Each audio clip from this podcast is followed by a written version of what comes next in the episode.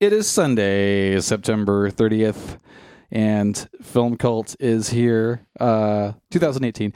Film Cult is here, gathered uh, at the precipice not only of October, but of the release of Halloween 2018, the film that is going to completely retcon the movie that we're about to watch, the original Halloween 2 from 1981, directed by Rick Rosenthal. We are paused immediately after the fade out of the Universal logo. We'll give you a second to get caught up with us. All right. And we're hitting play in three, two, one, play. Ah. At long last. And tonight we are also uh, celebrating the birthday of our intrepid producer, Ron Lee. Happy birthday, Ron. Happy, Happy birthday. birthday. Happy birthday. Love you, buddy. Ron. Everybody out there, raise your glass. Take a drink for Ron. Suave motherfucker. Everybody in here, too. What the hell? Yeah. Yeah. Hmm. So, um, I am Willy Greer, and uh, who else is here today? Michelle Rainieroni. Trista Perez, also known as the Video Vixen. And I'm Ron, the birthday boy. I'm Danny Gildark in Seattle. This is Damon, also known as No Nickname Damon.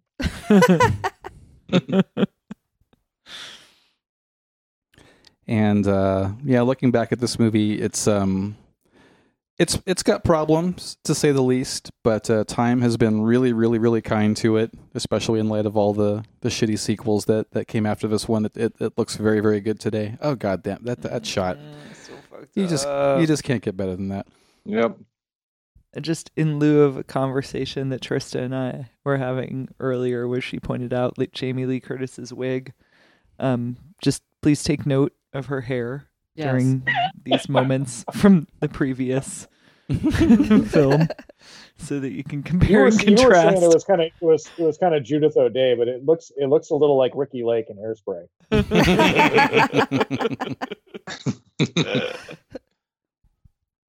Yes, remember Yeah. this hair. You will not see it again. And note the movement of Michael in these opening scenes. The uh, the flashback to the first film. This is of course Nick Castle, and uh, has a very distinctive movement. It's almost puppet like, very jerky.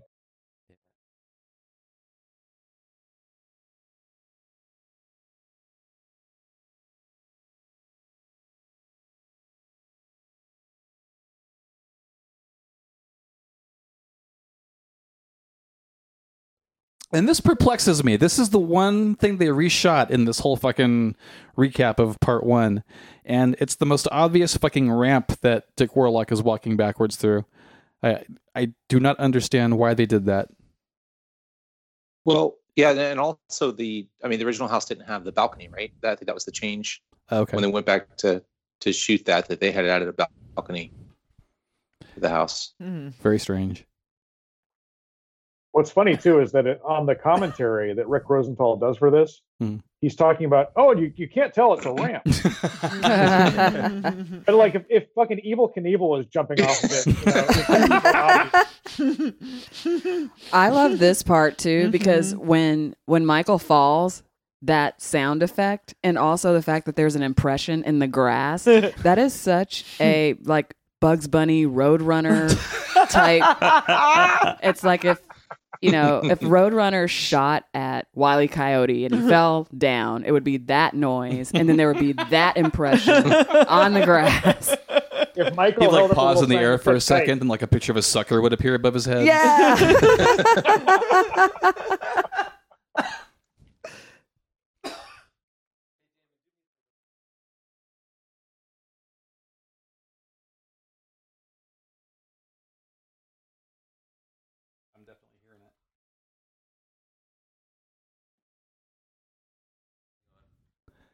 That sounds like Tommy Lee Wallace's voice.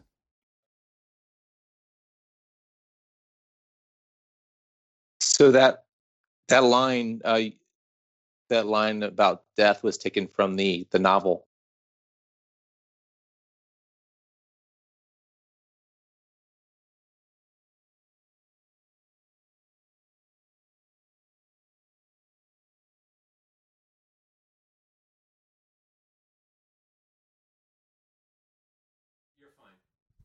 Ooh, Jamie Lee Curtis and Donald Pleasence. Oh my Hmm. god.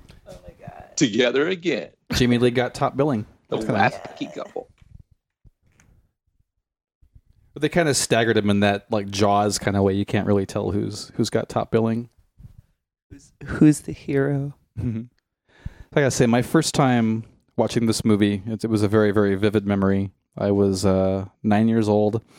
It was Halloween night, and I went out trick or treating with my friends. And about halfway into it, um, I got like a stomach bug. I'm pretty sure there wasn't poison candy involved, but who knows? Um, so I went home halfway through trick or treating, and my friends continued to collect candy for me while I stayed home throwing up and watching Halloween 2 uncut on Channel 40 out of Sacramento, which was the fucking Whoa. dopest station in the world back then because they were showing R rated movies uncut. And I couldn't believe they got away with this one because it gets pretty nasty here and there. yeah. Yeah, yeah. And it was I was just throwing up and watching Halloween 2. It was one of the best nights of my life. Aw. Oh, Doesn't take much to please this guy. Yeah, I'm pretty, I'm pretty low maintenance. worms and cockles. By the way, so far as I know, I believe I, I saw some debunking stuff, and yeah, the entire hysteria about poison Halloween candy Yeah. came from nowhere. Oh God, of course. Yeah, it's urban myths. Yeah. No, well, there was one case in the 70s where a father actually poisoned his son with a in a pixie stick. And then he also poisoned some other pixie sticks that he gave out to other kids, but only his kid got sick. He was trying to cover up the crime by trying to Oh, jeez. Poison other kids, Sheesh. but that motherfucker got caught because only his son got sick. Oh my God. Okay, that's there we go. never works. Poisoned his fucking kid. So this was done practically, um, which I love. Them were the days. Pray Yes, This it was was- actually a pretty cool effect. Yeah. yeah. Stretching skull and Huh. Yes, it was a motorized shot. It was, um, yeah, all all in camera. So, oh, what I was saying though before, uh, Loomis's line about uh, you don't know what death is was taken from the the novelization of um, the, the movie Okay. Hmm. Halloween.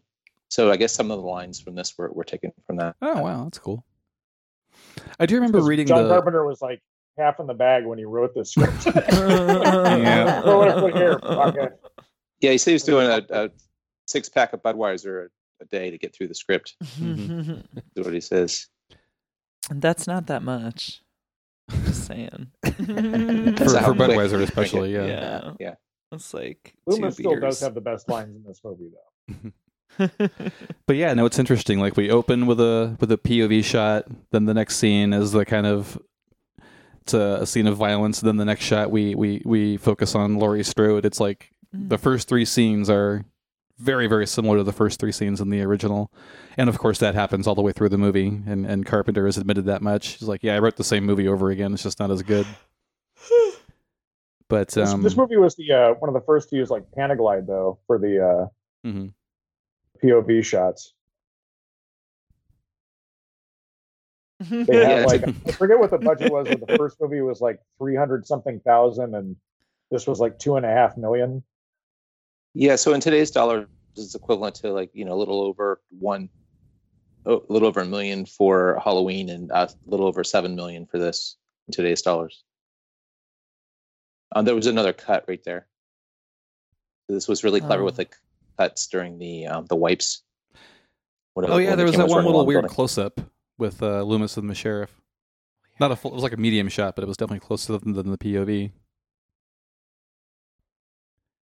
And we're off. We're, we're pretty much off to a great start here. Um, you know, it's it's only uh, when we get to the scene that Carpenter directed, ironically, uh, where things, in my opinion, start to go to shit with this movie. Um, I love this Scream Factory Blu-ray so much because not only do the filmmakers finally get to talk all the shit they wanted to maybe 20 years ago, but a lot of the fan questions uh, did finally get answered. Specifically, like what scenes uh, Carpenter came in and ghost directed, it- which turned out to be not that many actually. The, Yeah. the rumor was for a while that he went back and inserted all the gore kills. Oh no. So that door was removed, um, that side door, and they just left the screen door on. But it was funny on the um, Beautiful. yeah, on the shot. Blu-ray that's a great size. So that's uh, obviously a diopter there, which splits the image. I call bullshit. Nobody goes to sleep during this movie. Not Not know, believable. I could though. I'm just, The, the So real you- question here I've is fallen like, asleep through so much much intense beef is shit. this lady gonna eat? Right? I know. That's, the- that's why she's Oh. screaming. Clearly. Oh, the ham is not So- good. Yeah, So you're did gonna guys die see an on the, uh, corned beef death. Oh. on the on the Blu-ray, they um there's a little featurette where the guy a guy who goes to the um, the locations, the real locations of films, and he goes to that house, and uh, the kitchen hasn't been remodeled at all. Oh my It's god. pretty, Wow. it's pretty funny. Yeah, I hope they Yeah, did he pulls tours. out- I would love to. he pulls out that um that cutting board and everything. It's all all the same. All That's right, awesome. Trista. Yes. No, that's not that's not Jamie Lee Curtis yet. No, Never no. mind. I'm just so ready for this wig. I'm so ready for It's it. coming. I know. Did you So- guys so notice did how he much directed blood was this, on right? that cutting board, by the way? Where did all the blood come from? He from? was covered in blood I blood guess like a he second just like ago. put his knife down for a second. he just shook it off. It was in his mask. There was some buildup. He had to like. It was kind of like he pulled the mask out and just kind of bled all over the place. He perspired blood. And right So, here is uh, where the um the super kind of mean spirited tone of this movie kicks in, where she says like, uh, "Oh, Mis- Mr. Elrod probably decided to start beating his wife or whatever." wow. And this shot here is And- is classic Carpenter. I love it dearly, and I just wish it was in a better scene. So he, he but he shot this whole section, right? He did, yeah, Is this one of the sections that he went back and sh- reshot? yeah. It's like uh this and the um the guy with the boombox later on. Yeah. But this doesn't move the the film for it at all, right? I guess I didn't understand why. I mean, other than to get more violence and like why why he added this. Do you have any theories? Uh, yeah, no, I think it was just to. It doesn't really. Yeah, the, the boombox scene it gives you a couple of it fills in a few narrative gaps, I guess. Yeah, this, that's this doesn't really do Yeah. much of anything, and and fucking this is the stupidest character perhaps in any slasher movie ever. Like how She gets a she gets a phone call saying uh, three teenagers just got murdered down the block from your house, and she's like, "Oh, hold on, the the front door's open."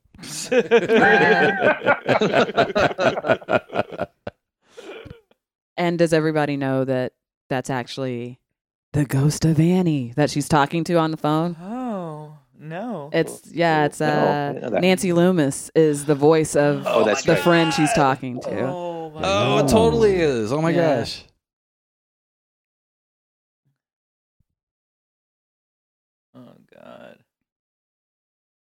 That should have been a plot point. I would have loved that. The ghost of Annie tried to like inter- intervene and prevent her death. That would have been a way better. And it's almost movie. dawn here. You can see with the sky in the background. Huh. Mhm. Yeah.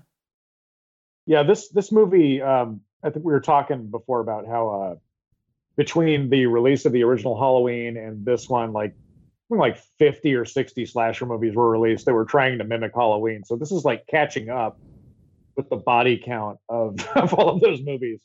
It's, So it's- Michael is really he's trying to tally up his, uh, his kills. Just needs to up his game a little. it's tragic. I mean, I just I don't know. I, I feel like it was a severe underestimation of the audience. Maybe it was a correct one. Maybe people wouldn't have come back to a movie that was as restrained and tasteful as the first one. But if it's if it's called Halloween two, why would you expect it to to be anything different? I don't know. This whole situation with the like dawn light, like the first light happening. These kids in California, they they trick or treat kind of late, don't they? They sure do. They stay up kind of late, huh? Oh, there was also like a continuity thing. They were shooting like almost they were shooting close to dawn right there. right? when Yeah. it's supposed to still be like you know I like late evening. Like ten or eleven. and But- if people were still trick or treating in that really- opening POV shot, then why wasn't anybody on the street when Laurie was banging on the front door in the first Halloween? Oh. But really- Aha! Huh? Mm hmm. Mm-hmm. True. Mm, True. mm, mm. Yeah. I guess. I guess There's for me, the that's a, you know, getting into some of the issues with the film. There's a lot. There's tons of logic problems yeah. like. That's kind of seeping through the whole film. But that um, I just wanted to comment on that opening, that long, long tracking shot that we just saw with the Panaglide. Um, but I, I, I'm a huge fan of that type of filmmaking. I love the long takes, and um, there's tons of that in here that I love. I mean, there's Definitely. there's a lot to love in here. for sure. Yeah. Um, Tommy Lee Wallace was originally uh, tapped to direct Halloween 2, and he thought the script was a piece of shit, so he passed on it. And they gave it to uh, Rick Rosenthal uh, based on the strength of a short film that he made called The Toyer, which um, I haven't seen show up anywhere. Been looking for it forever. Like maybe a bootleg would pop up on YouTube, but it never has. So that and Foster's Release are, are two short films related to the Halloween franchise that Hmm. are uh yeah maybe the most sought after hard to find nerd items in the in the bunch here but yeah the other mean spirited Yeah. bit there the kid with the razor in the apple Yeah.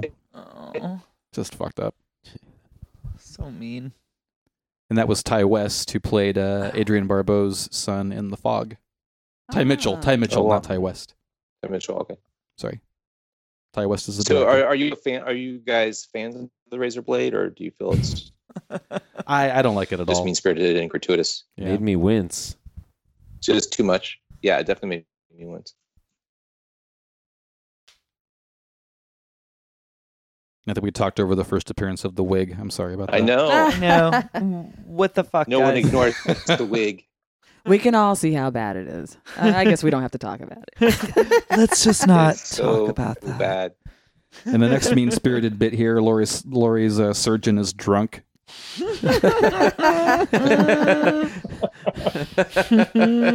is that? He he he went on to be a uh, Supreme Court judge, uh, justice. I don't. I don't Uh, I always liked beer. Decent. I still like beer.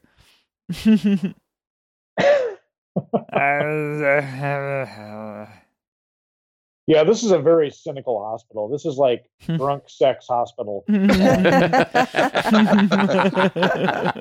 Like, we need to pack these scenes of people wanting to get laid, but it's a hospital. What are we doing? Have them get laid. So what? Who cares? So Laurie got slashed on the arm, correct? I guess. Why are they shooting her up with something? like, wouldn't they just like tend the wound? No one's looking at it. They're just like, here's some drugs. Oh, the drivers are looking at it. Go to sleep. oh my god. Oh my god, I totally want to go to this hospital. Oh no. I don't even care how much blood I'm losing. I don't even care if my wig sucks.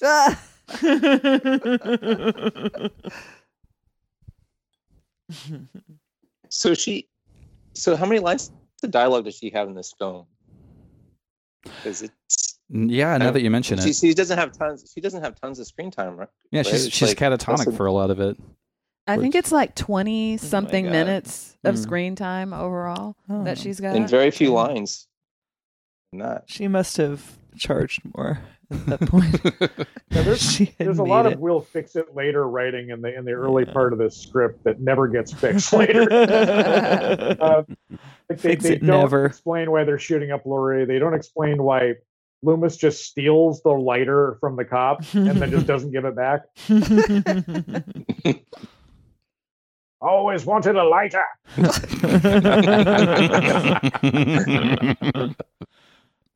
I think this might be my favorite scene right here.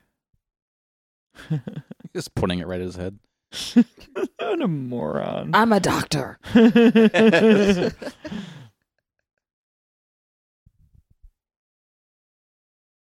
He's a rapper. He can take six bullets. no problem. And again, Loomis is kind of recycling his dialogue from part one. Shorty, I told It's you in part one this isn't a man. we But, gonna uh, party like and it's inexplicably Halloween. here, this is simultaneously absurd and fascinating. This is Ben Tramer, Laurie's crush, and he's dressed like Michael Myers. Clearly, this mask exists in this town. But why is he? did-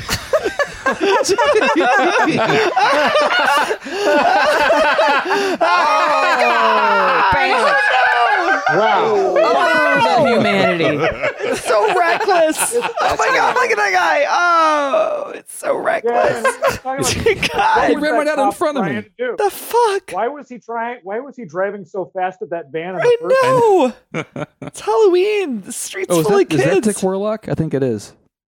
oh.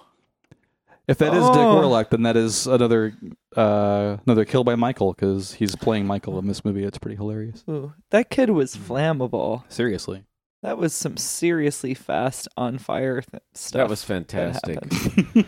He's like skull, skull and like grizzle in within seconds. Yeah, that was back before those flame retardant costumes. I think this is why they started them. Yeah. Totally, totally. I like how that quick cutaway to the burning kid is supposed to be like reflective. Consider our mortality for just a Including a kid who the cops set on fire by being idiots.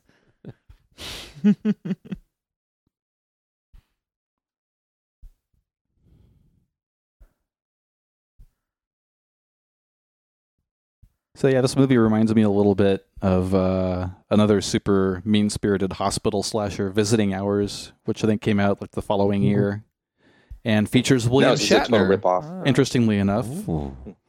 so Shatner appears in Halloween 2 and Visiting Hours, sort of This guy's hairdo is kind of like yours, Willy. at the moment. It's the last Starfighter. It really is, which was directed by Nick Castle, who Get played out! Michael for reals, yo. what? Hmm. Really? Mind blown. What does it all mean? Means her wig sucks. Oh, right, right. I always want to hook up with a guy when I'm in the hospital after some dude tries to kill me. I know. I'm like ready to move on Yeah. instantly. I just need to So full rebound out of this shit. whatever the fuck they shot her up with. Yeah, not the best choice to have your your heroine catatonic through half the movie. That's just me. It's- I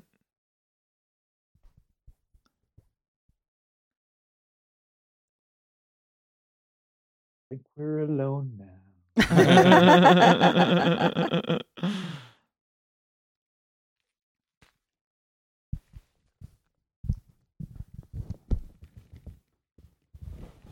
The commentary on this is Rick Rosenthal talking to that sleazy ambulance driver, not the Oh, yeah. main one, but just the sleazy guy. Leo Leo That's Rossi, great. It's it's great. it's, it's really fun to listen to. totally. Yeah, I remember him mainly from uh, him River's Edge, of course. Yeah. Keanu's This is uh, Da- abusive Dana Carvey. stepfather. Dana Talking about Carvey, ladies and Carvey right gentlemen. there, yeah. Really? Uh-huh. Yeah. Ooh. So yeah, this is a little bit of uh, this reporter here. Um, it's a little bit of background information that kind of links some stuff together in a way that's a little bit more graceful than uh, Loomis pocketing the deputy's lighter for use later in the film. And more fucked up, mean spirited shit here with Brackett having to see his dead daughter.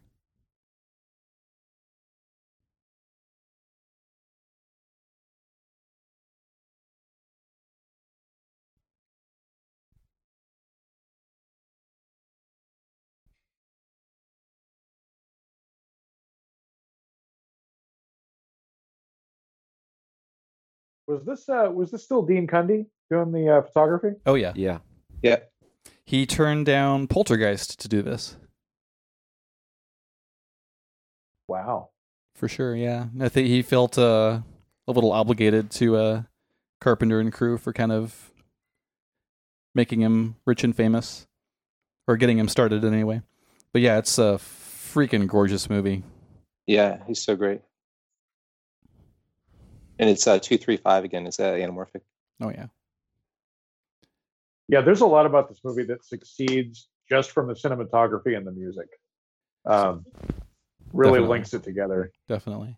So the reporter here's getting all this information from them and finds out where where Laurie's going, and which is how the the kid on the ghetto blaster or the the boombox gets it later.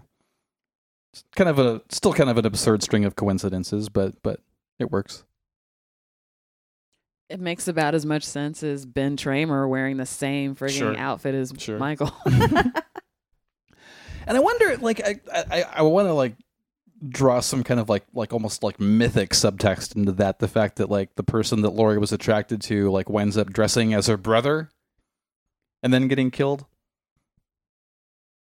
I don't know, some weird Oedipal. It's not quite hmm. Oedipal, but definitely incestuous.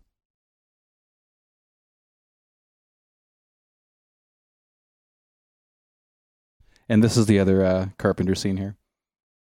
Another one shot.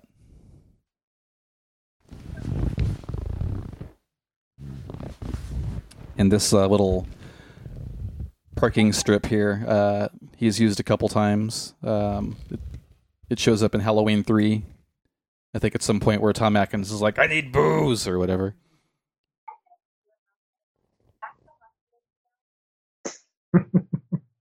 If you look closely in the background, you can see Tom Atkins stumbling around looking for booze. Little Easter egg.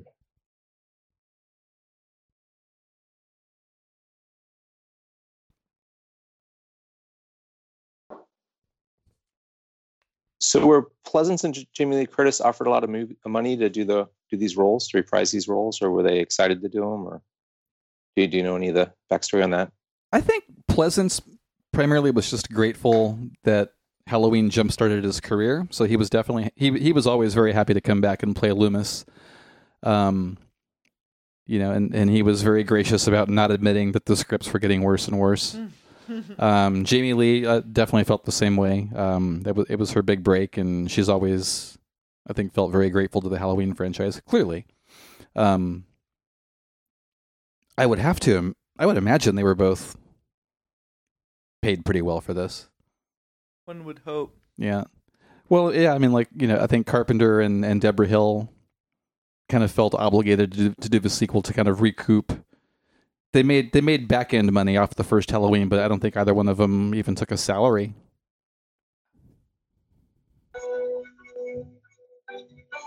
Oh, that's just terribly convenient with the sign and everything. My gosh. And so far, Dick Warlock is doing a bang up job, kind of playing Michael uh, in a very Nick Castle-ish way. Um, there are some scenes later that are, that are a little questionable. I find them to be anyway, but we'll get to that later.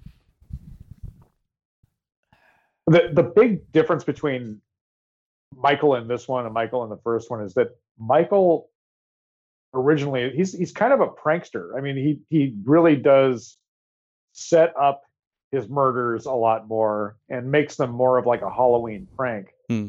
Whereas in this one, he's just kind of like he's striding through this thing, going for like kill after kill. It's it's it's really more about the body count. hmm Um, I think as it in the hospital, he starts getting a little bit more creative, and uh, but uh, but for the most part, like in, in the setup scenes, you just kind of see him going, grabbing a knife, killing this person, killing that person, and moving on. For sure. That is the smallest roach I've ever seen in my entire life. It's like, why bother? Yeah. Serious. So this actress here, her she never turns her face, her the right side of her face towards camera because she had banged it on a desk when she does the uh, needle in the eyeball scene later. Oh. Oh, wow. Okay. So she will, you'll see her when she leaves the room. She kind of leaves facing one direction, so you can't see the side of her face. And uh, uh, Bud, the other paramedic there, kind of being all like, ah, I could go for a nice pizza right now while the the news is talking about the carnage. I wonder if that was like the first example of the cynical hospital employee during a slasher movie. I'm thinking about like Axel in Friday the 13th, the final chapter. Like, uh, resting his donut on Jason's corpse and stuff. Yeah. yeah. That's just bad hygiene. right? There's always the guy down in the morgue eating a sandwich. you know. That may have started here. That archetype may have been birthed Hmm. with Bud. He's still trying to get more out of it too. Yeah.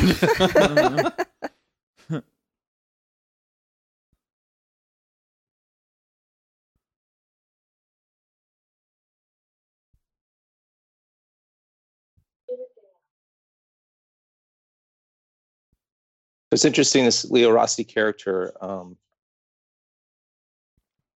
that uh, De- Debra Hill like didn't want him to be in the film because he was so East Coast. She was trying to cast everybody to their kind of Midwest and Midwestern. He's kind of like he sticks out here. Totally. He's just the asshole who moved to town. That happens. it does happen. It it has does. nothing to do with being East Coast. Okay. The only people who really seem to have like Midwestern accents are um, Sheriff Brackett and Annie in the first one. Hmm. Very kind of. I can't. I can't do it. But You the, the deputy. did sa- The deputy sounds kind of southern. He's dead. I noticed that earlier, Willy, you said that you said home and you pronounced it him, which I think is very Californian. him. For sure. For sure.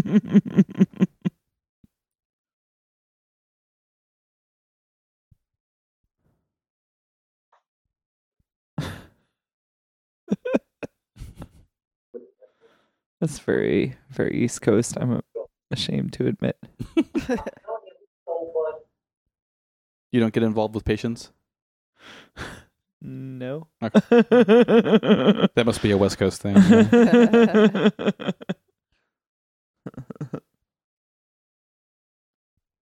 This is the scariest hospital I've ever seen. Seriously. there at some point like we we we cut away from the hospital for another scene and we cut back and like the lights are out and like the emergency lights are on and they never talk about it like as it is right now it's definitely like the quietest emptiest hospital in the world and then it becomes the darkest later and I, I assume there's a deleted scene where michael cuts the power or something but they never even mention it Well, they got a couple of babies in this place. so People have given Yeah, they- birth in there, So there's that. but where are the mothers? and I guess like the, you know, how, for like how messed up the opening of the film is, it does kind of raise the stakes a little bit and make you wonder if Michael's going to kill one of his babies. I wondered that as a kid, anyway. I don't know. Mm. If If this it was an one of the Rob Italian movie, movies, totally. should be dead.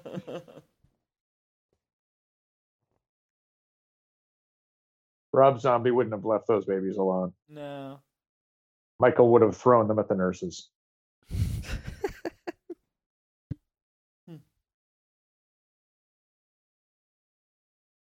Awesome.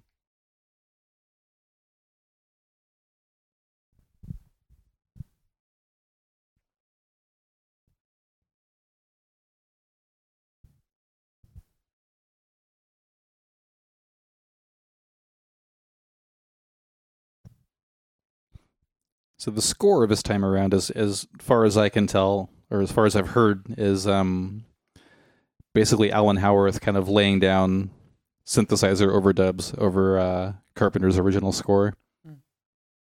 which is kind of par for the course for the whole movie. Really, you've got uh, you know Donald Pleasence kind of reciting the same speeches that he gave in part one, and a lot of scenes repeating themselves.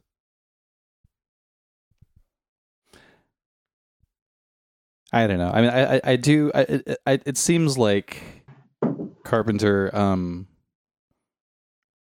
I mean, no one's heart was really in this movie, but you know, Carpenter coming from such a kind of a bootstraps independent school of filmmaking. You know, he he somehow he was he's like one of the only filmmakers from his school who bypassed working for Roger Corman. But um, I know he he idolized Roger Corman and kind of used his model, you know, in making his own movies, which is weird because you know if you're working for New World in the 70s and 80s, Roger is going to come at you and say, "I need." a movie about underwater Nazi zombies. It's got to have roller skating in it. It's got to have six breasts at least. Make it for fifty thousand dollars under a week, and you can do whatever you want other than that. And you know, so Carpenter's kind of given this project, you know, like make a sequel to Halloween, and seems to just kind of sabotage it out of spite almost.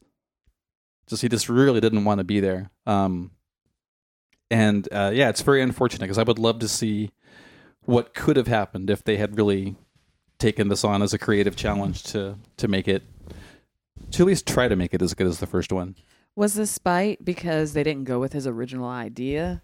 about the anthology Yeah. i think so yeah Ah. i think all of they all they all kind of felt like you know we we we left it all on the court with part one there's there's no more story to tell um And I get that, but why not? Why not try? I don't know. Which is um, it's really heartening uh, that that Carpenter has brought himself around to give enough of a shit to come back and retcon Halloween 2, or at least be like creatively involved in it.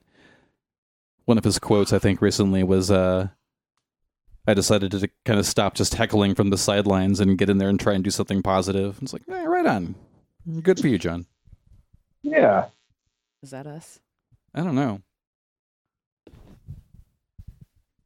Is it a microphone cable? Um,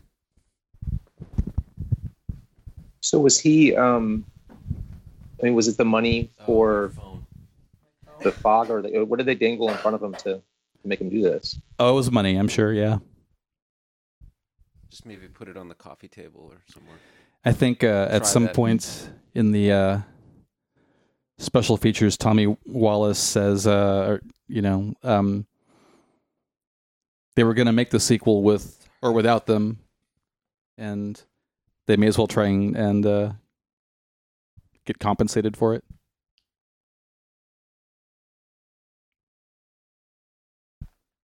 was But yeah, not my I mean- phone. Sorry, go ahead.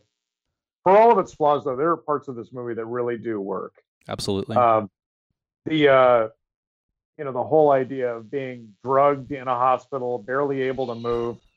I can remember watching uh, this as a kid and being really freaked out um, because there's something really nightmarish about Laurie crawling along the hospital floor, not even able to scream. When she tries to scream, just a squeak comes out Oh. um, you know, and uh, and having this killer coming after you and not being able to stop it.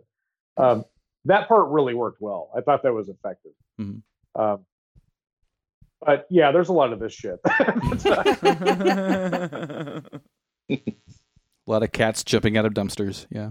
I of hate when cats. cats do that. Fuckers.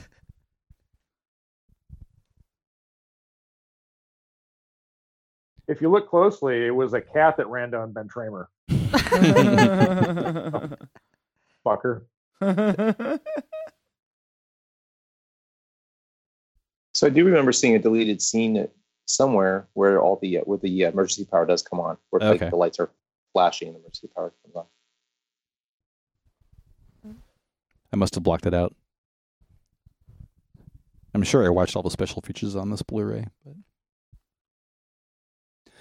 interestingly, the security guard here uh, gets it the same way that uh, the cop gets it in Friday the Thirteenth Part Two when he finds Jason's cabin.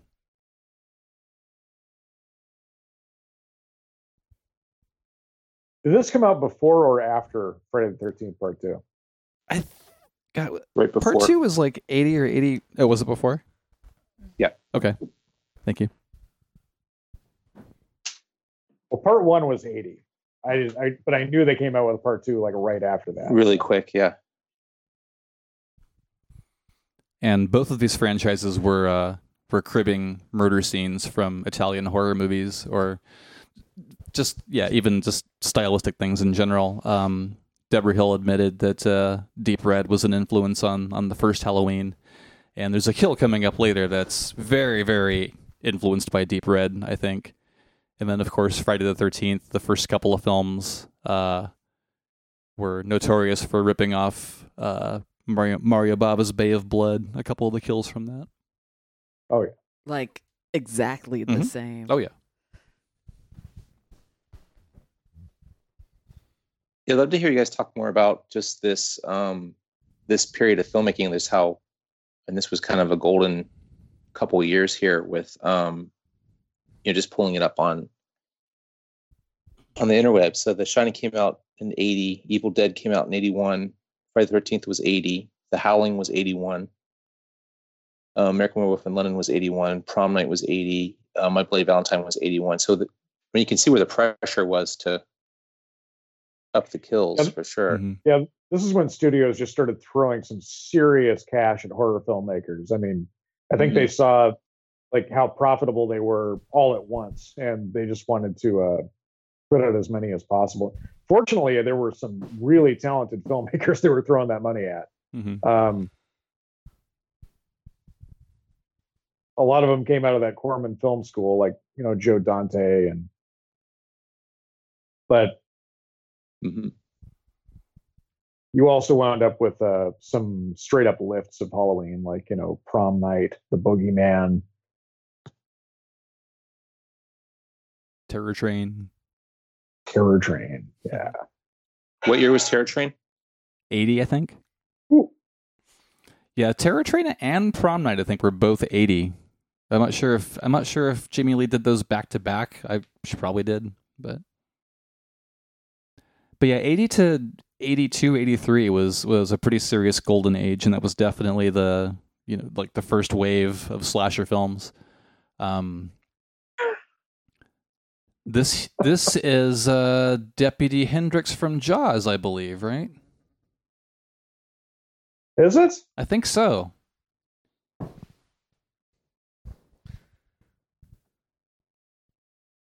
Yeah, it is. And he went on to direct too, I think. Yeah, you killed an innocent kid. Take some responsibility.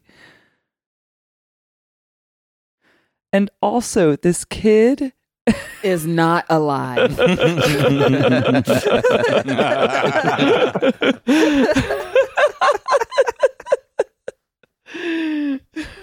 they really don't give a shit. I mean, they don't care. like, where are the parents? Aren't the parents worried about this kid? Like, Didn't that Laurie chick have a crush on a charred corpse just like that?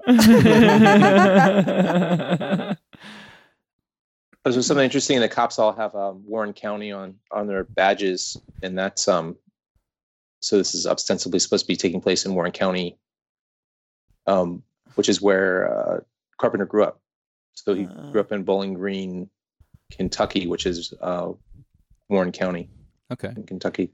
And Haddonfield is uh, actually uh, Debra Hill's hometown in New Jersey. Oh,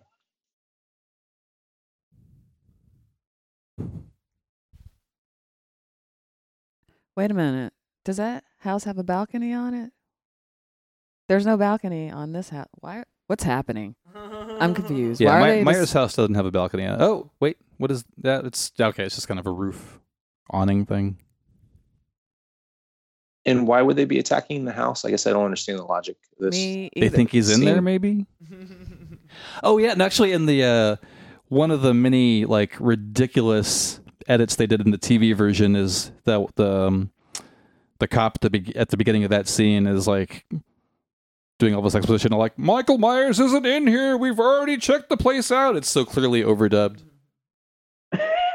oh, the- talk, talk to us a little bit about the TV version because I, have, I haven't seen it. So, what are the key Um, key differences? in the There's a lot version? of really silly overdubbing of profanity, of course. Mhm. Julie's full of sugar. He didn't escape until last night. Um, and they actually, I think, re-edited it so that certain characters lived. Uh, certain kills are cut out, and um, they used, um, I guess, an alternate ending that wasn't used in the theatrical, where uh, Jimmy is in the ambulance with Laurie at the end, Mhm. and he's still alive. There he is. He's just taking the lighter, Hmm. just for no reason.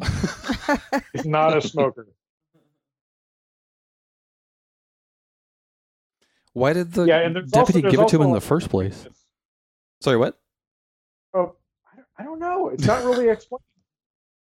He just kind of gives it to him. He's like, "Here, the, here in America, we have uh, these things called lighters." You might And you, you might need need it this later. later. Okay. Um, but uh, yeah, there, there's also a lot of like you know extraneous shots of like Michael stalking people through hallways and stair stairwells that he's already walked down. Mm-hmm, So you'll see him walk down like the same stairwell a few different times, just as filler.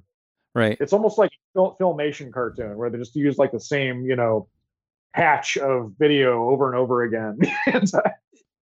Is, is it because they had to cut out the kills and needed filler? Like, so yeah, yeah, they, they for just- time? they just- they A lot of fill it just time. felt very arbitrary. It was very similar to some of the uh, the edits in the TV version of The Thing. I wonder if the same company wasn't behind both of them. And is it uh, pan and scan? Oh, for sure. Ugh, Of course. That's the worst.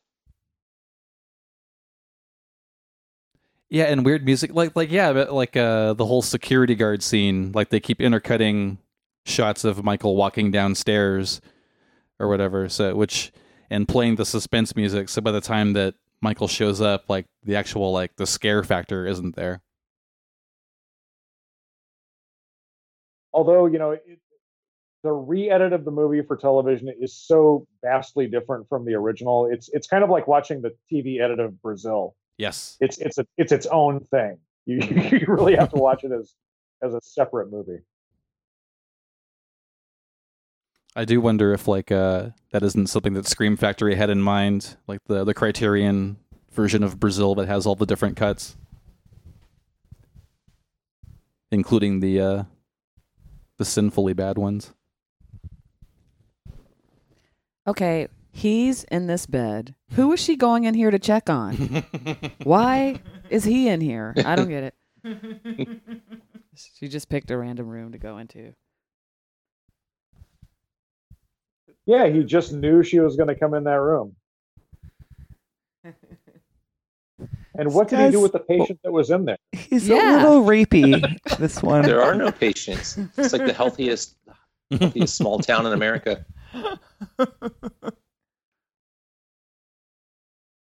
Physically, anyway.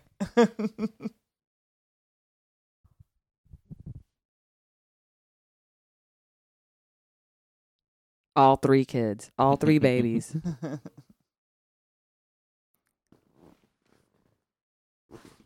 but yeah, no, it was a it was a beautiful. Uh, it was really beautiful during this period when they did throw some money uh, at some bigger, more ambitious filmmakers and kind of let them go crazy. Uh, one of my favorite films from this period. It's kind of a guilty pleasure. Le- less guilty today. I think it's aged shockingly well. But Paul Schrader's uh, Cat People remake. Hmm. Mm, I love mm. that movie. I think that movie and Maximum Overdrive and Friday the Thirteenth Part Five are like the ultimate cinematic cocaine jams of the eighties. Those movies are just fueled by cocaine. Danny Steinmann had Overdrive, feed literally- bags on for Part Five for Friday Part Five. Man,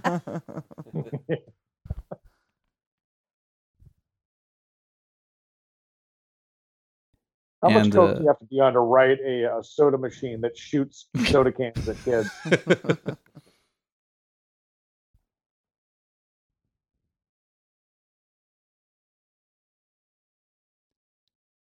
Another uh, overdub for the TV version is uh, Child Laurie here going, "Oh, Michael, I'm your sister." oh no. Who's that kid though? He's pretty, pretty good, creepy little kid playing Michael. I do not know that one. I know Will Sandin played Little Michael in the first one. I'm not sure what this kid's name is.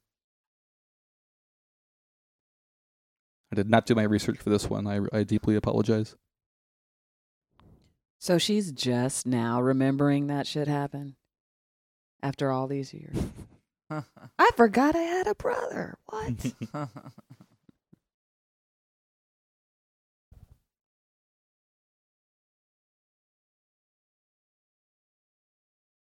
so this is the the hot tub that is actually cold water. Poor guys. Oh no. He said his Bummer. penis turned into like a raisin Oh no. when he got in this water. Oh no. Oh.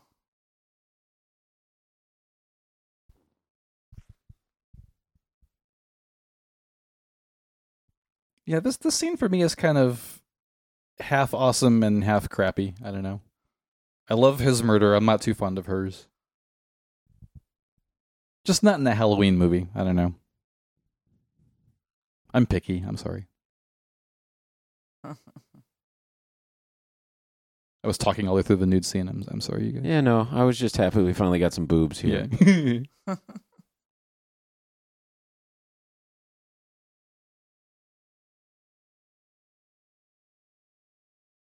That is very restrained, though, that we had to wait like 45 minutes for boobs in a slasher movie in 1981. Yeah.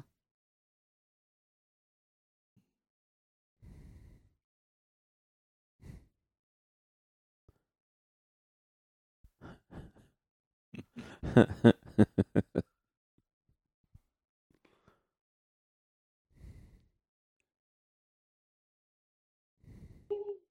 Do hot tubs come with scalding settings? I, Cruel. I, yeah, that's, I always wondered about that. Like, you know, is it, do they really have a setting that if you just want to start cooking people, you can do that? what kind of hospital is this? Bugs Bunny coming out and shredding carrots into the.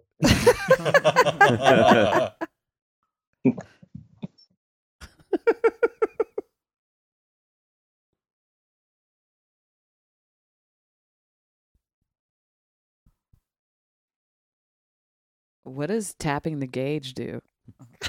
he wasn't even turning anything to do anything. Right now. Hmm. Try it now.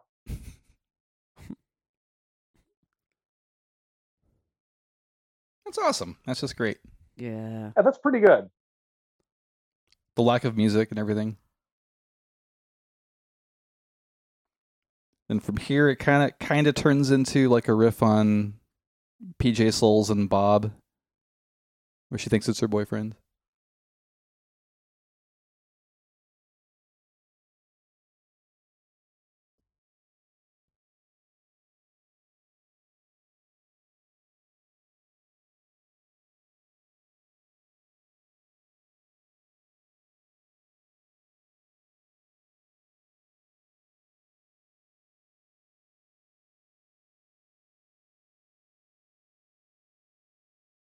There's a little bit of that prankster spirit from part one here.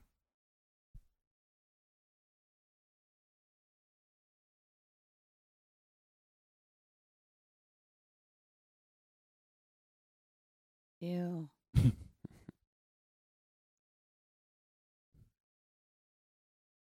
What do You have to be able to taste the blood? difference, Bloody right? and filthy.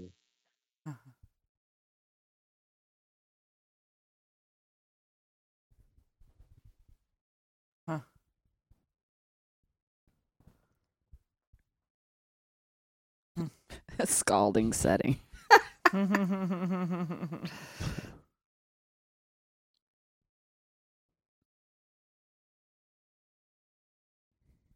I mean, like you might need to sterilize the tub. Maybe that's what it's for. I don't know. Maybe.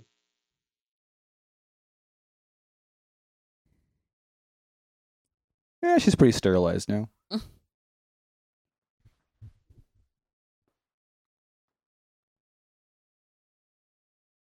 Yeah, that is a very giallo murder, though. Oh yeah. It makes about as Mhm. much sense. Yeah, she got cooked, but his hands didn't. You can't cook evil. Should have been the tagline.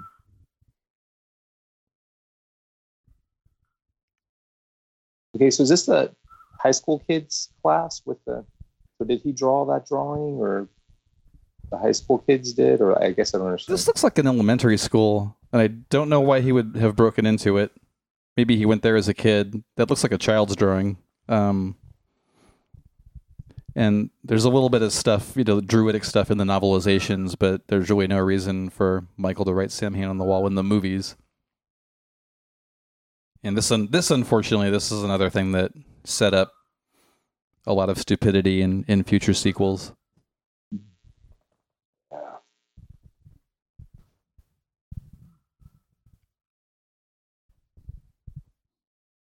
It really is kind of amazing how uh you know with with every sequel that came out you know like i think we all just kind of thought well at least it can't get any worse than this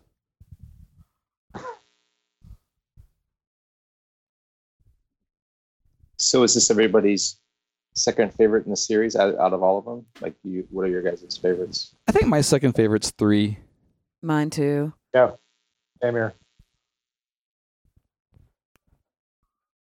Three is nonsensical, but it really, really hangs a lantern on that that nonsensicality. You know, just there's there's so much that's brilliant, you know, with, with all the absurdity in three.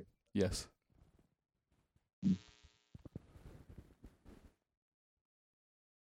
And then I think it follows as my third favorite one of the two.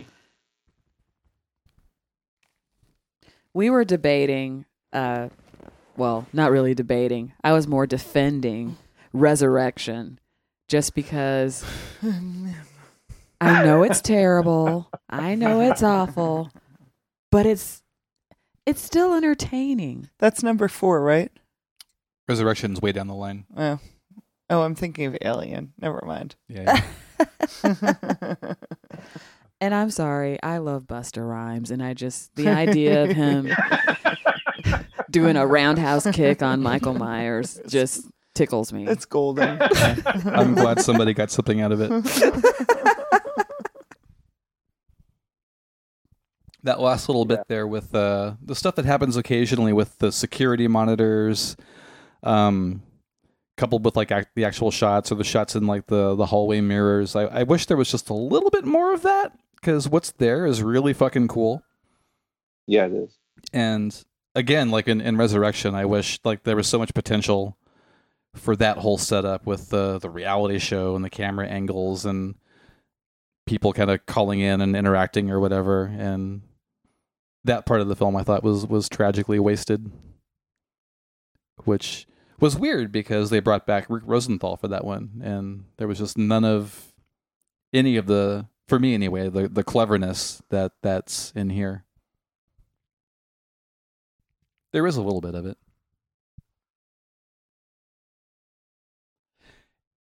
And when there- did Dead and Buried come out? Was that 82? Hmm. That's not 81. I'm not sure. I'm trying to think of all the hypodermic needle in the eyeball scenes that I can. That's the only one that's coming to mind. Might have been I 81. think, that, I think Dead and Buried was 81. Okay.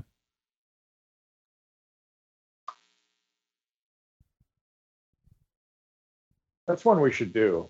We should do Dead and Buried. I love that one. Yeah, that'd be fun. Yeah. It's a very underrated movie. It doesn't get a lot of uh, a lot of attention.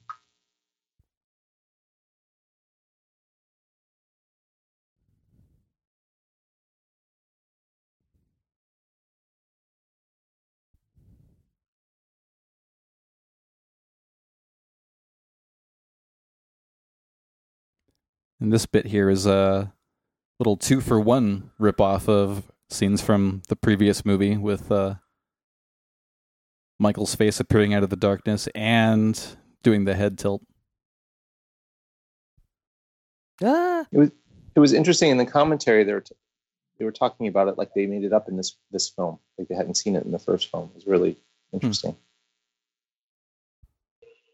Would this kill you? Uh, uh well, because he, I think he put he pumped air Oh, into there's her. something in there. Oh, okay. because he's a doctor and he knows that you should do that. Mhm.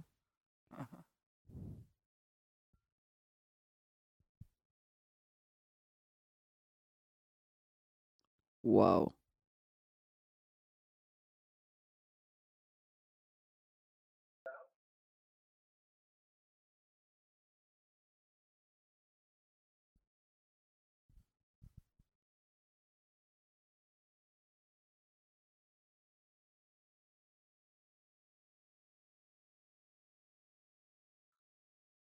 Everybody hangs out in her room because there's no other patients. we only got to keep this one alive, just the one.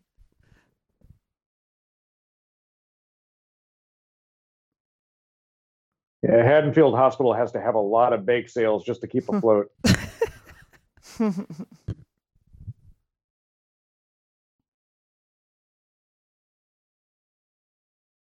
The scalding hot tub's not going to heat itself. Oh.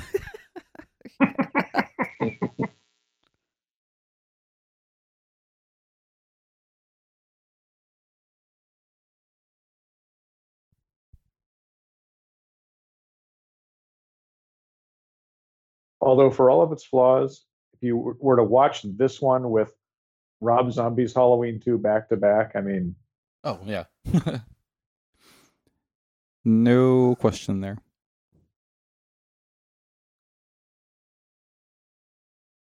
Been thinking about it a lot lately, and I, and I think, I think the Rob Zombie Halloween movies might be my least favorite movies Of all movies? of all movies. Period.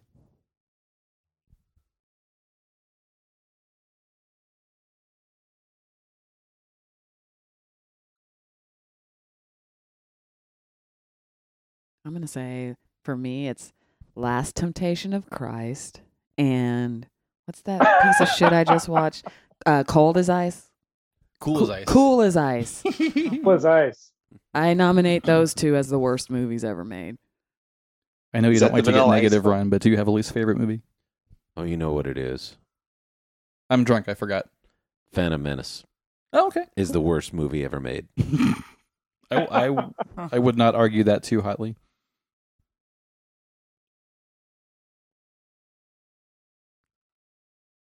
Dan, Round Damon, as long as we're talking Well- shit, got anything?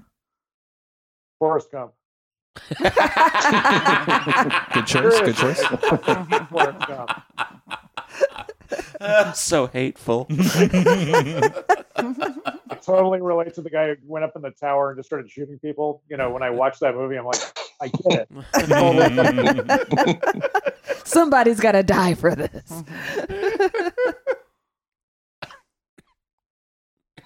And I don't really have one. I have to think about it.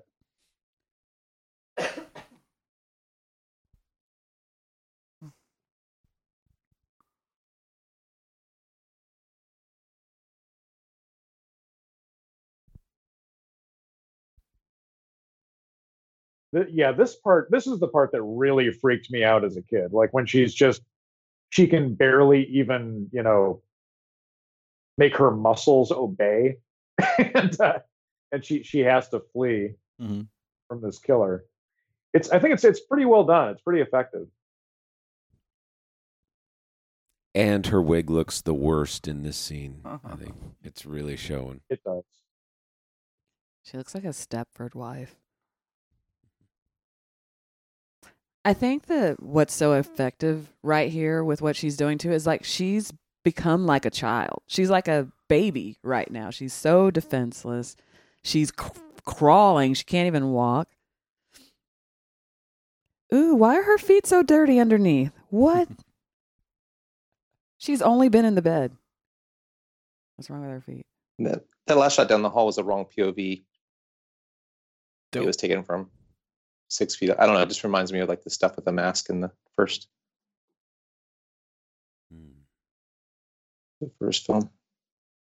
It's just a very dirty hospital floor, Trista. Ugh. Because there's no patients. They're just like, we don't have to fucking clean this place. Well, if her feet got that dirty from that short distance, that's disgusting.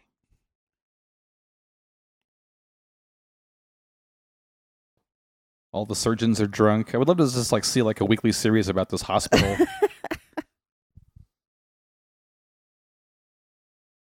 Maybe there are a lot of sick people in Haddonfield. They just don't go there. they know what they're in for.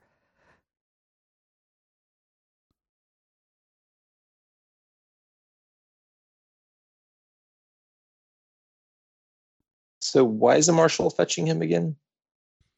um, What's the logic behind this? I think like Smith's Grove feels humiliated by the fact that uh, Michael's gotten away twice, so they've ordered Loomis to to come back. I believe that's the the justification. Is this But they just have to separate Loomis and Laurie again. Sorry, what? Yeah, no. If the governor's marshaling these resources to like extract Loomis from the town, but they can't send a couple extra cops to help find the, the killer Yeah, if loose.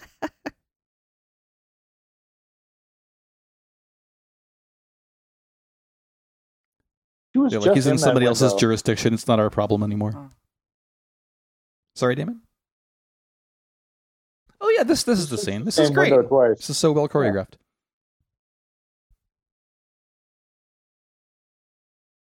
I interrupted you twice, Damon. I'm so sorry. That's okay. I'll shut I, I wasn't saying anything pertinent anyway.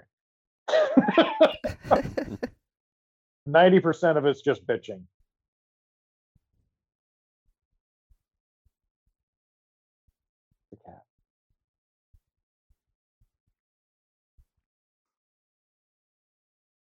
Maybe are they trying to get Loomis out of there too because they don't want him talking about like Very well broadcasting? Yeah, it could be exactly what they have on their hands and how he tried to stop it and they didn't and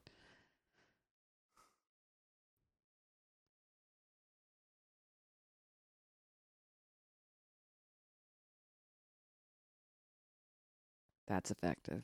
Mm-hmm. That's good. I think for this, my only my only half-assed attempt at any kind of uh, Jungian subtext would just be in relation to the ending, um, where maybe it's solidified that Michael Myers is um, is Loomis's shadow. Yeah, it's like the the polar opposite of the healer and a corrupting influence that turns a healer into a uh, an attempted killer, and he eventually has to to kill himself in order to kill Michael. And that's all I got. That's enough. yeah, that's a good one. Wait, there's a major surgery room and a minor surgery room. Yeah, this is where we just do the bloodletting. They don't show you the unnecessary surgery room right next door. This uh the imagery here, especially at the end, has a bit of a Suspiria vibe to me. Yeah, definitely. Now, would this been more torture? Like when he Yeah, I don't know if she was kill her in this unconscious before he. This is this is pretty inventive. This is like a Doctor Phibes kind of kill. I feel like she would have to have been unconscious. I don't know if she would hold still to just have all of her blood drained. Another Looney Dumbass. Tunes moment. Yeah.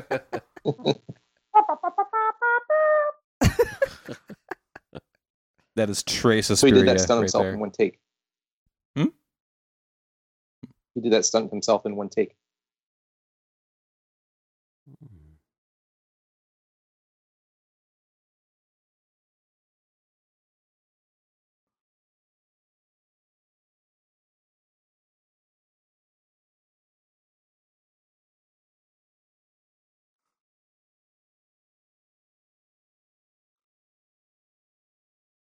This is like the first thing this character does in this movie that makes sense. He's about to die for it.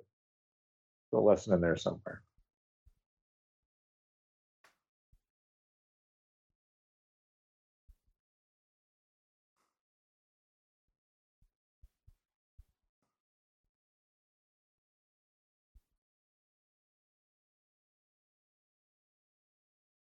These tires. He's after these tires.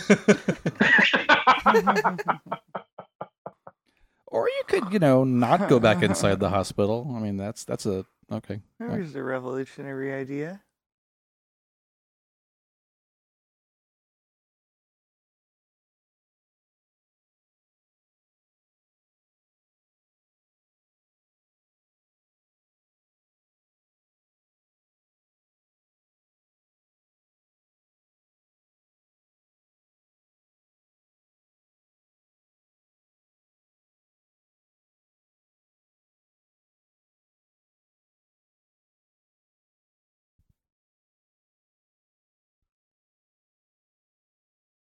She should have sued them for malpractice.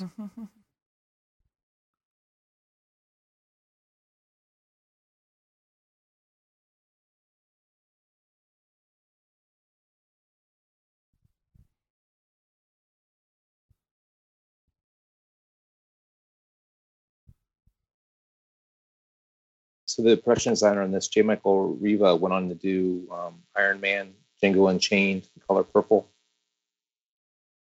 The production designer. Mhm.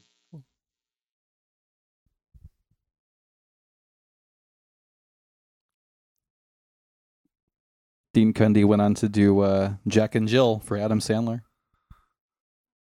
Oh. Can you fucking believe that? He must be so proud. Yeah, I. Yeah, his his career is interesting to me. I mean, so he was nominated for the Academy Award for Roger Rabbit, and then Know. I just feel like he's underused. I, I mean, he's definitely one of the best living cinematographers. I don't know if he's physically not able to to do it at a higher level anymore, or why why isn't everybody using him? Yeah, right. I haven't, uh, yeah, followed up on his career too much since like the the last major thing I know he did that I I loved was Jurassic Park. The look of that one is is pretty amazing.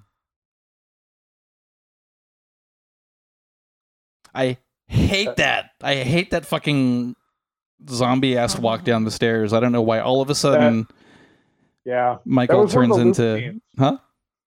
that was one of the loop scenes too. They kept playing that one over and over again in the TV edit. Yes.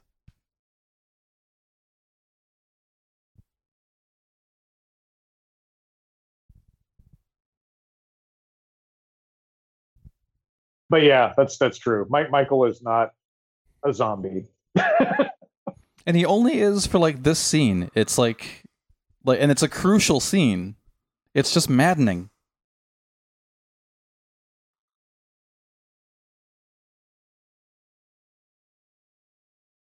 And then here he catches up to her and he's just like uh uh uh, I can't. uh, uh whatever. I'll see you in the elevator. Whatever. God damn it.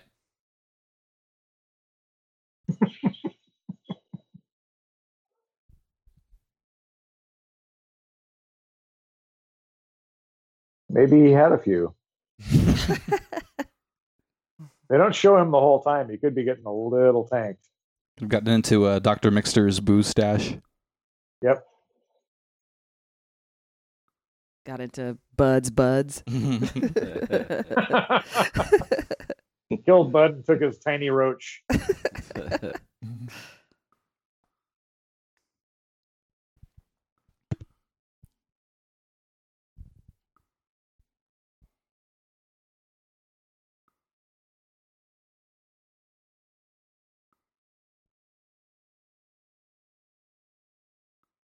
And another positive, the mask still looks good because it's still the same mask.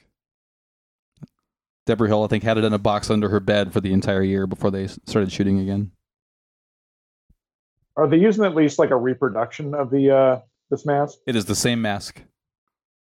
Yeah, even the elevator would know better than that. Mm-hmm. Uh, They said the mask was a little yellow because she smoked so much.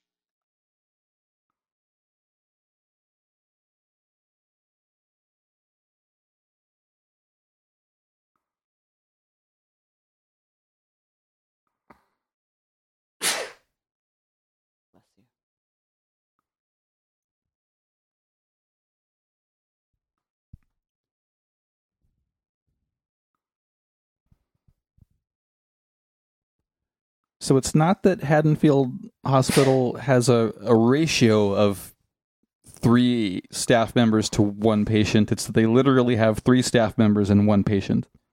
yes.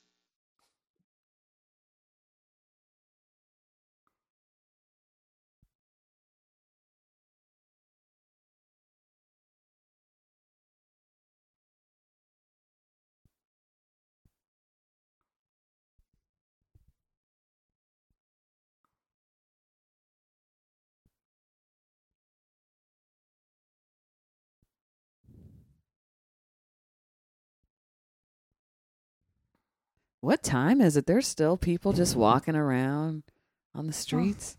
Yeah, it was dawn a couple of hours ago. yeah.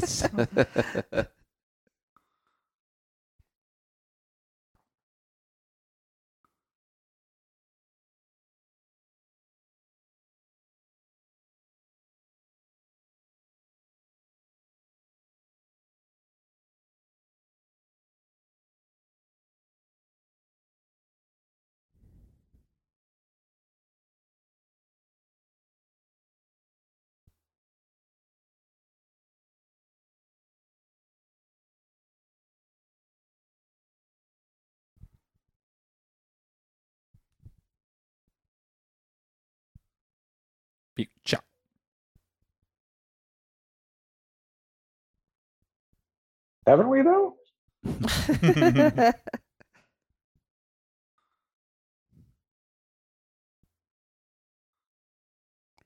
Dig that upholstery on the f- front seat there. It's kind of fancy. It's not bad.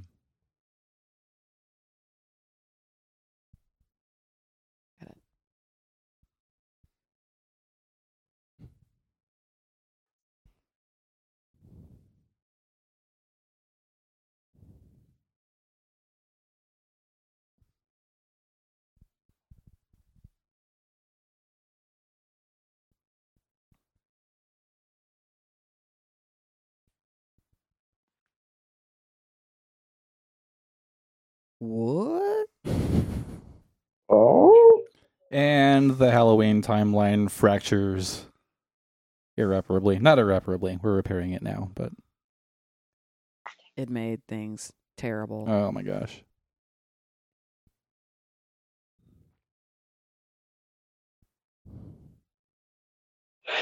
yeah, and there. wa- I'm not sure how much uh, truth there is to it, but there was that story about how Carpenter had seen uh, Empire Strikes Back, and that was his inspiration for uh, having the you know the relationship between Michael and Laurie. You know, having that have that having that bloodline. I would I would not be at all surprised.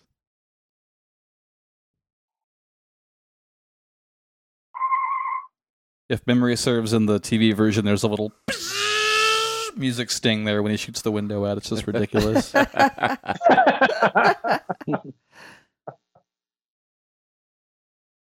and also, how sadistic was her fucking adoptive father? Like, oh yeah, go drop this key off at the Myers house in the beginning of uh, the first one. yeah, this this town doesn't True. seem like a nice place to live. actually,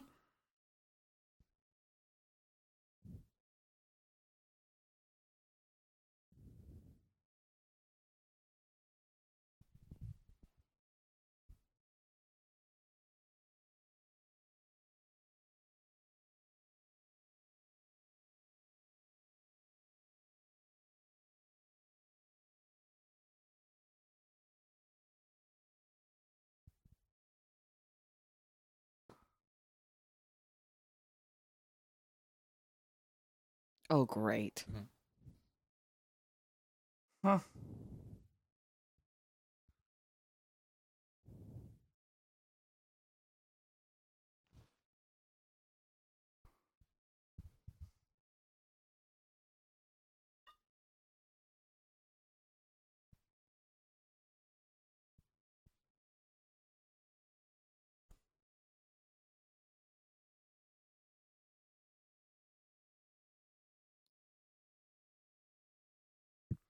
How did he have time to disable all the cars? He's been like prowling around inside the hospital this whole time. Just time something to think management. about. For sure. Why was she able to like sprint out the doors and now she's crawling again? It doesn't make sense. Yeah, sense. I was gonna. No, I mean I do like her, like we were saying, Damon, the whole, um, you know, the feeble nature aspect of it. But um, for her to be like be climbing through windows one second, then be like this the next is a little. Yeah, there's not much continuity to it for sure. But. And this this little chase scene here, I think, plays way better than the the previous one, but it's also uh, a ripoff of the one from the first movie. Although the capper of the scene, I think, is fucking awesome. It's maybe my I think it's my favorite moment in the whole movie.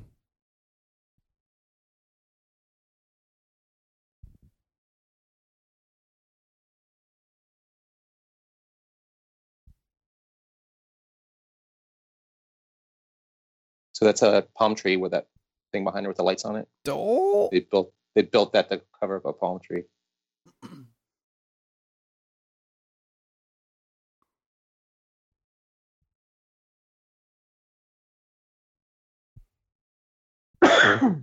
This is really effective. Michael's walk is back to normal. I don't know. I guess everybody's uh, energy kind of comes and goes in this movie inexplicably.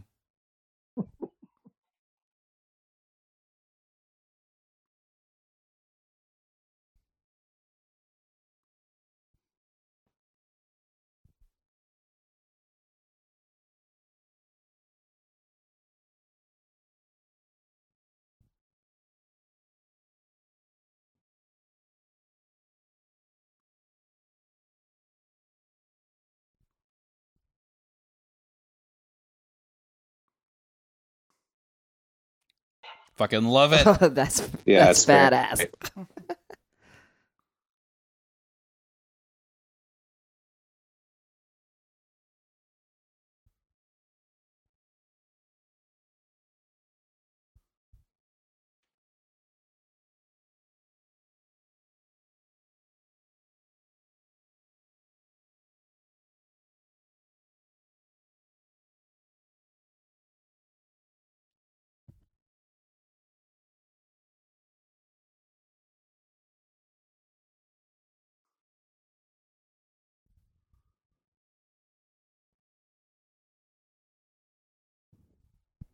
What did uh, people think of Halloween Four? Mm, Yeah. But that's the first appearance of the little. don't touch Yes. it. It's evil.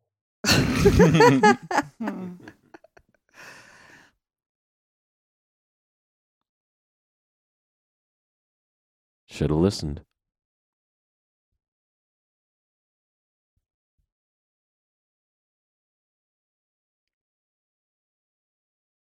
Yeah, four was four was not successful for me, but I, I did appreciate that. I, I felt like they were at least trying.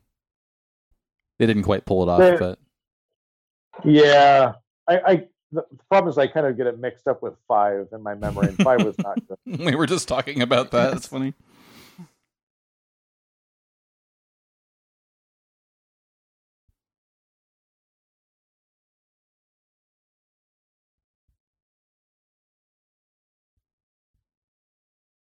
Well, they came out as kind of a matched set. I wasn't crazy about the Michael mask in that one either. Mm, no, no. It was kind of the Chairman Mao Michael mask.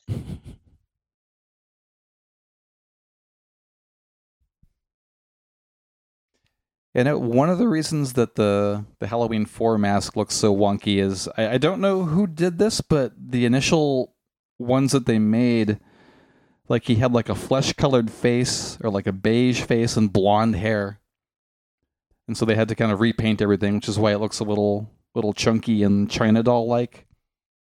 Hmm.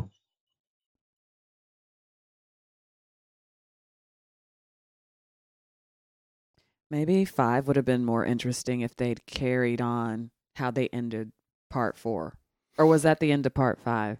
I don't remember. They they did totally kind of like uh, puss out on that ending. Uh, They were like, "Oh, we know that like she was like telepathically connected to Michael, and that's why she killed her stepmom or whatever." Yeah. it was yeah bullshit.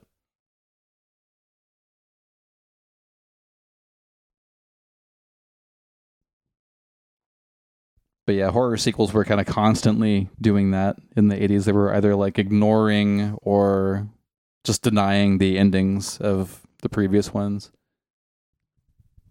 Friday 6 totally ignored Friday 5. Elm Street 3 ignored Elm Street 2. That's a pretty great shot there, too.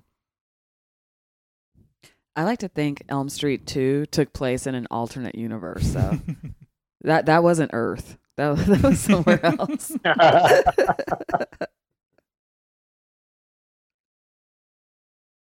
it kind of had the same thing as Hellraiser 2 going on where it became like a Were Krueger, and there was like the well Were Cenobite.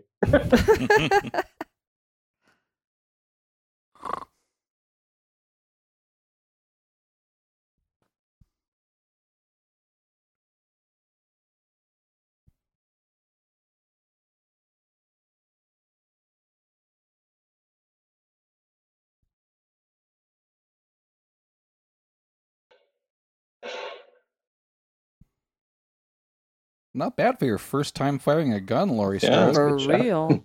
Yeah, too shabby.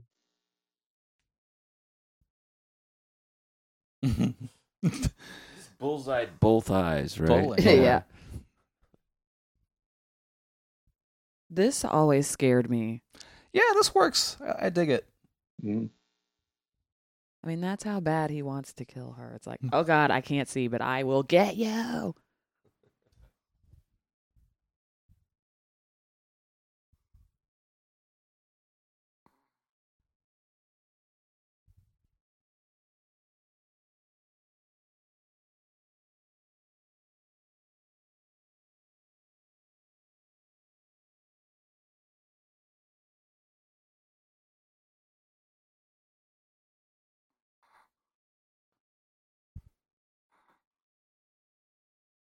And yeah, Halloween Four did kind of start with uh, a really unforgivable. Just, just the fact that they both survived this with uh, a couple of minor, minor burns on their face and hands. Yeah. It's kind of ridiculous.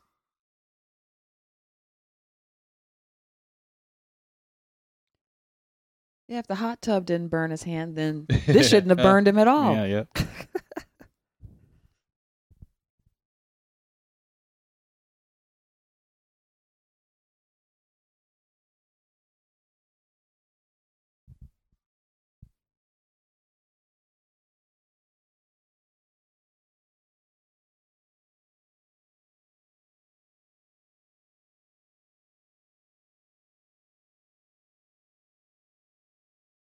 That was pretty great. Pretty great. Yeah. Yep. Yeah. And this bit here is pretty great too. You know, I mean, like it's an '80s fire suit, so it's got a very Michelin Man kind of effect, as as most of those full body burns did. But it's great. Yeah, this is one of my favorite fire burns in film. I think. I mean, I don't think they. I haven't seen them do many this like hot, this Mm-hmm. intense. You know, I mean, this is so intense.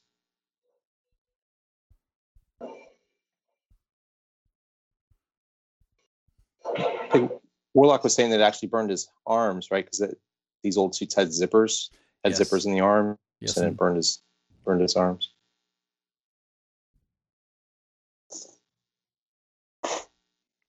That's a great. That's a great shot. the TV edit, uh, they overdub the dialogue here to I think he says, uh, asking about the body count. He says 10 so far, and they edit it to don't know yet for sure. I think.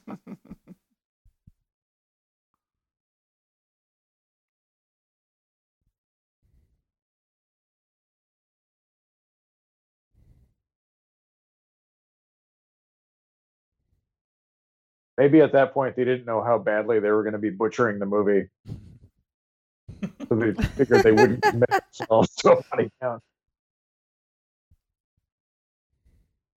Oh, there's Dana again. Yeah, but he's not with his reporter chick. It's like totally different guy. I see the cameraman. Don't, don't hurt the wig. Don't, don't Uh, hurt the wig. far left, baseball hat. Oh, there he is. Yeah.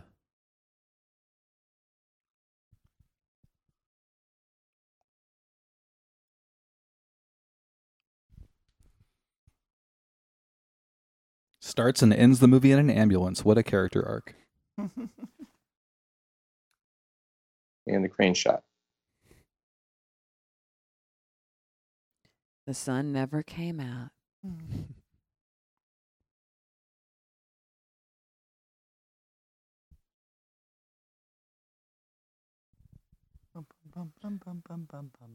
And hey, that was Halloween too. What? Hey. Hey. So, so does the TV version have Jimmy pop up in the ambulance? Is that, It does, yeah. is that what you're saying? He's like in a sheet, so like you, you think it might be Michael at first. So, but apparently, apparently, even after someone's tried to kill you, you still So feel like one of pulling the- jump scare pranks on people. Sorry, what? Dan? Oh, I was just going to ask. Um, for I, I love, I do love the song at the end Yes. here, like as a counterpoint. Oh, Is yeah. this was this done often before this? Did This is did this become a trope? Using like a an Using old music song like this kind of as a counterpoint? Yeah, yeah. Oh gosh, you know, I don't think so. I think this was one of the first ones. Adam Gunn, young Michael Myers. There's the answer to that question. It does feel like this was one of the first. Yeah. Um, I think before this they were using a lot of uh, lullabies and stuff. I keep thinking about like, uh, well, Deep Red especially. Mhm. But uh, this might be one of the first, like, yeah, kind of old, old style songs. I definitely think of this as being uh, Michael Myers' theme. Well, yeah, it's a, it's a great counterpoint. Yeah. What's I that? thought uh, "Don't Fear the Reaper" worked pretty well in the first one too, but this one's even better. Yes. Well, I was just thinking of Fear No Evil with all of the like uh, the unlicensed uh, oh yeah, new wave. Mm. stuff. so yeah, I don't know about y'all, but I'm pretty excited about uh about the new one. I It's mean, even exciting. even if it turns out mediocre, there's just there's nowhere for this franchise to go but up. I think. I think it's gonna have to be pretty good. I think so. It it looks it looks really be. promising. The, the trailers look really good. Yeah. Carpenter's involved. I think everybody who's into it is is in it just for love. And uh yeah. Does anybody have uh, the Kim Gottlieb book of uh, all the still photography behind the scenes with Carpenter? Mm, nope. Oh man, I have to No. get that. That looks amazing. Yeah, it looks really cool.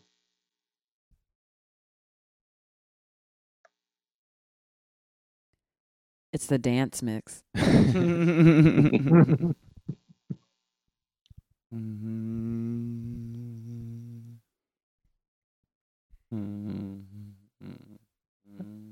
Yeah, it's the Yeah. uh, Yeah. Halloween theme Suzanne Vega remix. My name is Michael.